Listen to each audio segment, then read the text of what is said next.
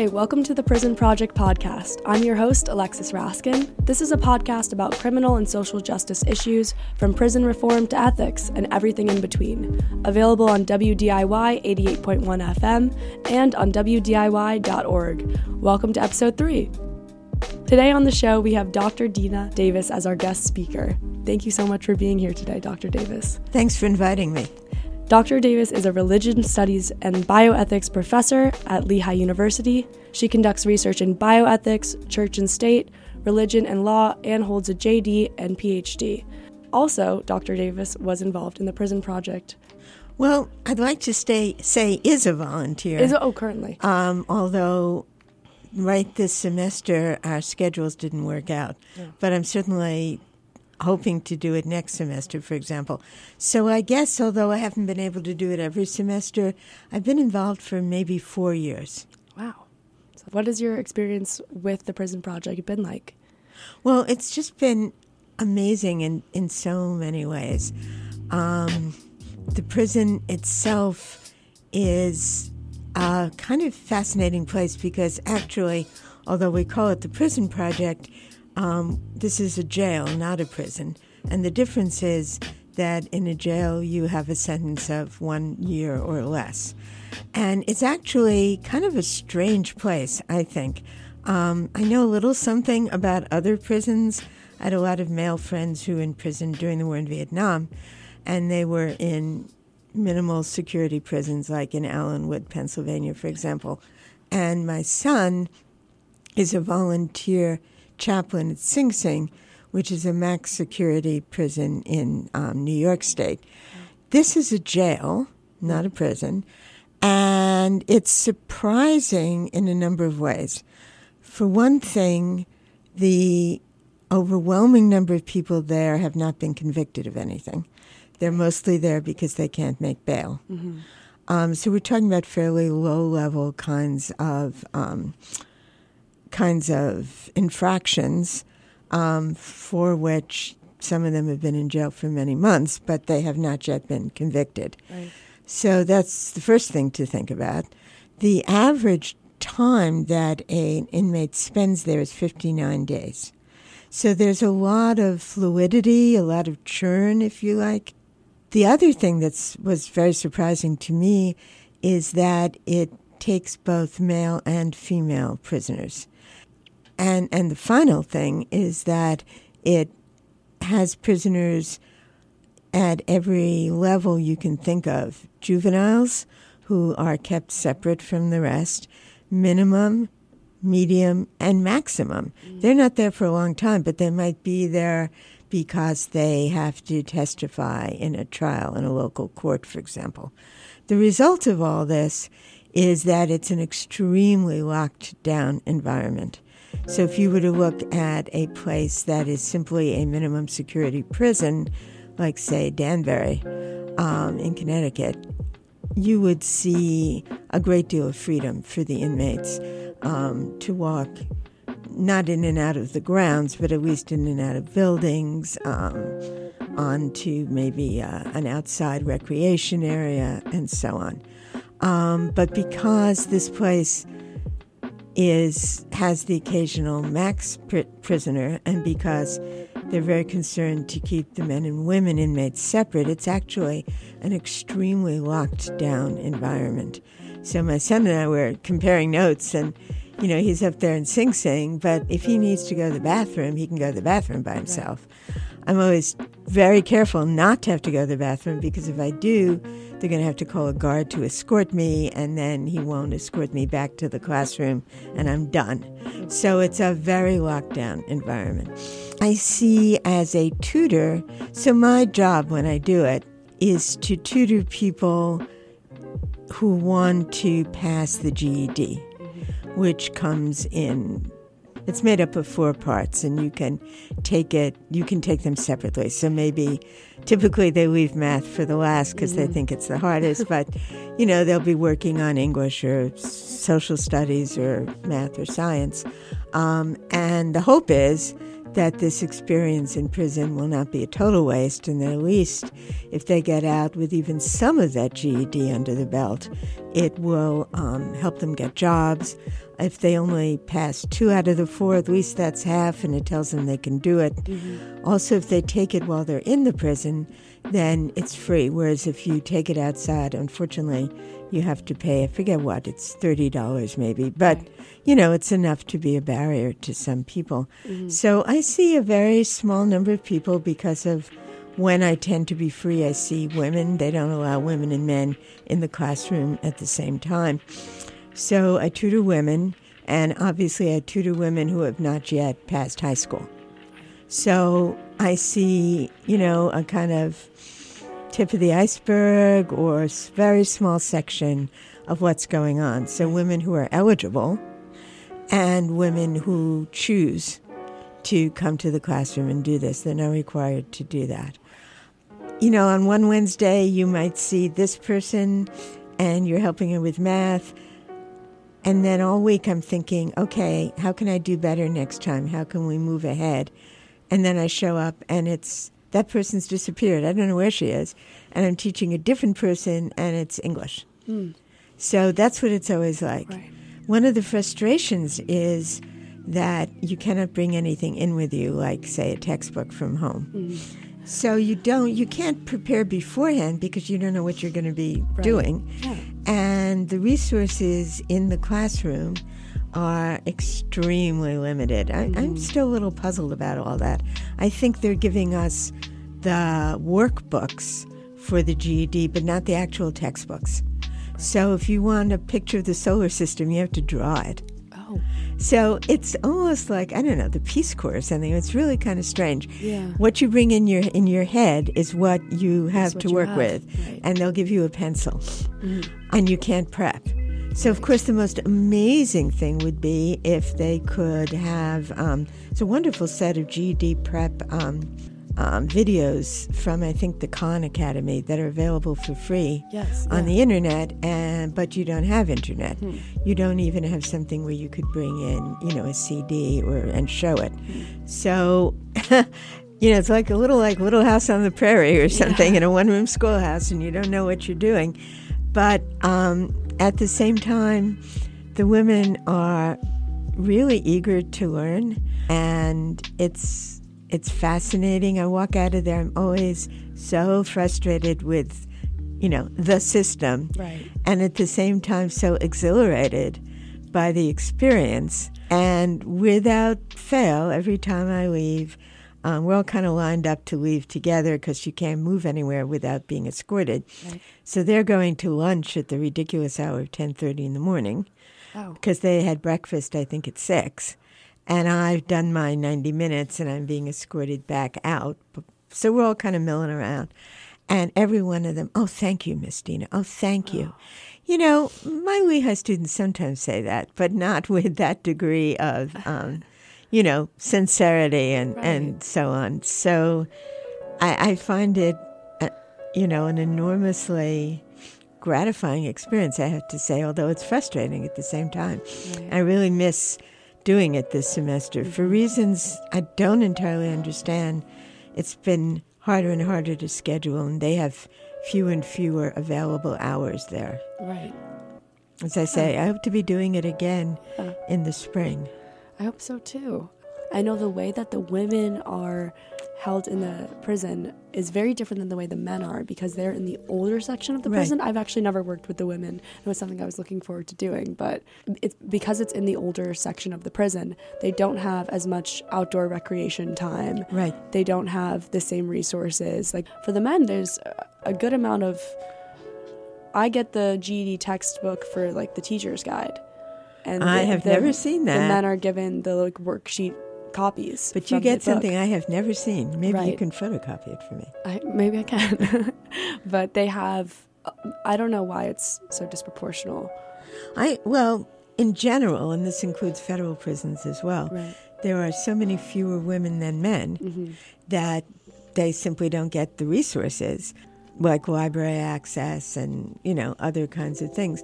Every once in a while, you'll get someone like um, I don't know that Martha Stewart ever did this, but um, the woman who wrote Orange is the New Black, for example, or um, Mrs. Harris, the so called diet doctor, mm-hmm. murderer. Remember, um, she had been headmistress of the Madeira School, this very, very Tony prep school, um, boarding school.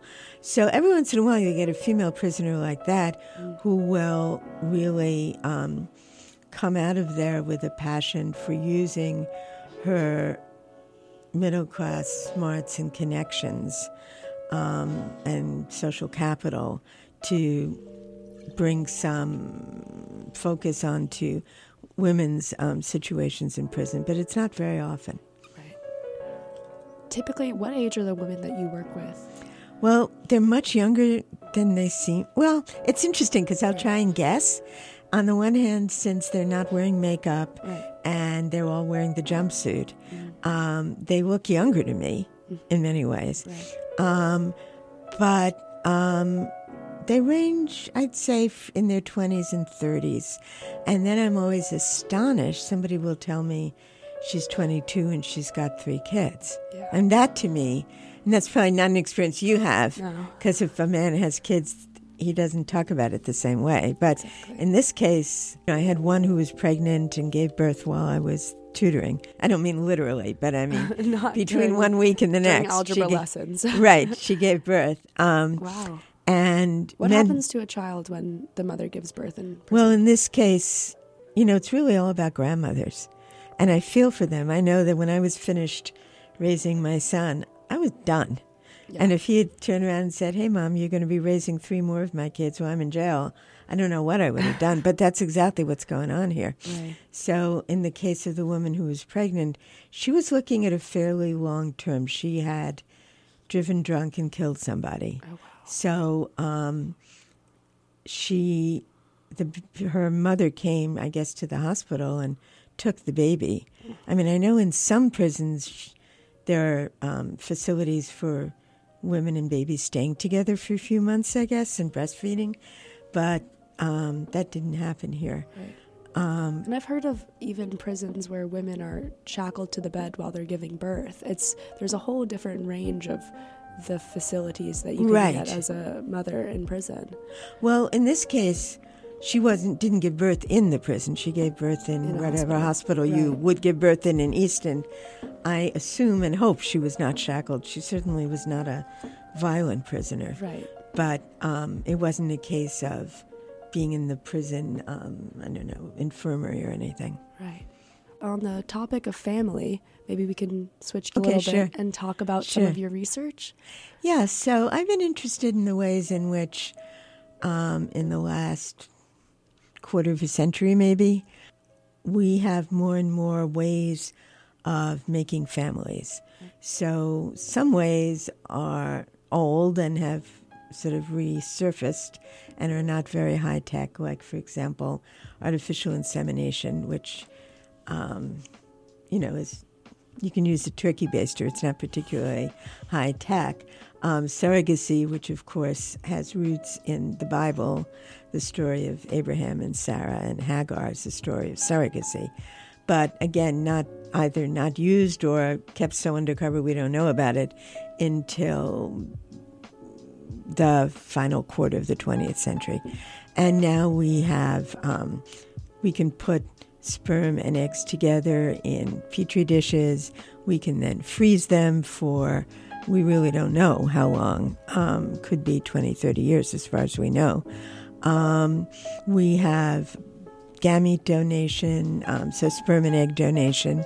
So a family where the, um, well, you could, in theory, a baby born, um, forget when, but in the last century, who supposedly had five parents she had the two parents who wanted to raise her.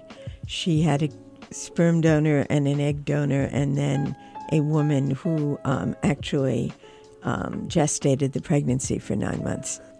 So, um, all different ways of putting together families biologically, and then um, in some cases, things go wrong. Mm. Um, in the case of the baby who supposedly had five potential parents, it turned out the parents who initially wanted her decided they didn't want her. So then the question became not who people fighting over who gets the baby, but suddenly a baby where no one seemed to be responsible for her. Mm. And then the court had to decide well, who's responsible for this baby? Or um, before um, same sex couples could marry, you would have, say, a lesbian couple, one of whom would be biologically connected to the child, mm-hmm. and the other may have raised the child from the first moment, mm-hmm. but then there's a breakup. Mm-hmm.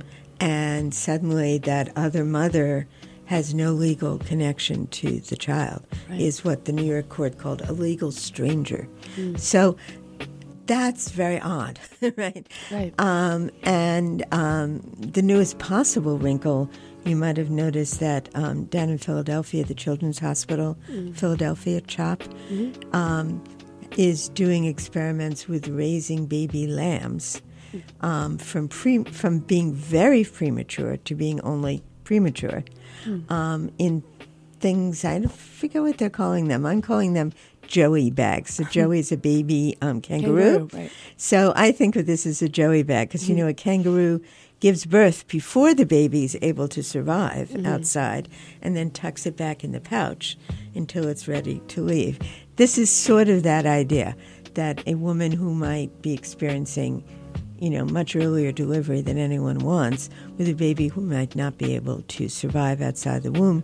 You tuck the baby in the joey bag with the right amniotic fluid and a nice heartbeat and a fake placenta and a fake umbilical cord, and then you deliver it when it's old enough to survive outside. So that's lambs right now, but of course, their hope is to do that with humans which is a great idea. Um, if you've ever been in neonatal ICU, it's a noisy, stressful, awful place. Um, but raises more questions. You know, when you think about fetuses and embryos, we usually think of them as being inside a woman's body. Right. And our law is around that, right? A woman has control over that because it's in her body. But there's something a little weird about that because most women it's not really the nine months of pregnancy, it's the next 18 years. Of course. Right? That's, I mean, all our talk about abortion is about nine months. Mm-hmm. But most, but in terms of making a decision, for most people, it's really the 18 years, right? Of course. So once this, say, 22 year old, 22 week old, very premature baby is tucked into the joey bag, the woman has no more rights to decide what happens to it than does the man because mm. it's no longer within her body.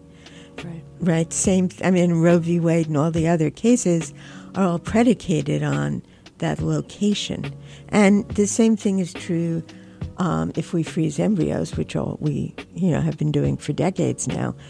Once you know they're they're never in a woman's body, right? We put them together in a petri dish, then we stick them in you know a freezer, so to speak, right. and when a couple divorces, there's no particular reason why a woman should have more control over those embryos than the man. So we have to have a really different legal system for thinking about that, and it can't be predicated on, on Roe and Casey and the abortion cases. Um, so, you, in your opinion, for the legal trends in bioethics relating to embryo rights and who has the right the woman or the fetus, when do we mean human being according to the law?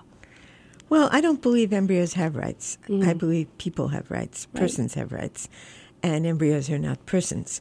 Um, but I do believe that women and men who um, make embryos have rights. Right. And I believe that when an embryo or a fetus is outside a body, extracorporeal. joey bag. In a joey bag or in mm-hmm. a freezer. Mm-hmm. Or whatever else scientists come up with, that the the rights of the progenitors are now equal, or at least you know, until there's I mean perhaps one of them is considered is incarcerated or is you know in some way considered to be um, unfit, but you know, at least you go into it with the assumption that they're equal. Yeah. And that's really very, very different than the way we've had to deal with it up to now, where, you know, if an embryo or a fetus is alive, it's alive inside somebody. Right. Technology is changing.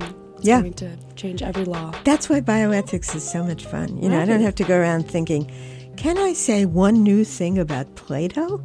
Probably not. Right. But I can say a new thing about, you know, every week or month, scientists are giving us new things to think about. Amazing. hmm Well, thank you so much for coming on the show today. Well, thank you Dr. very much for having me. We loved having you, and everyone should go check out Genetic Dilemmas by Dr. Dena Davis for more information about bioethics today.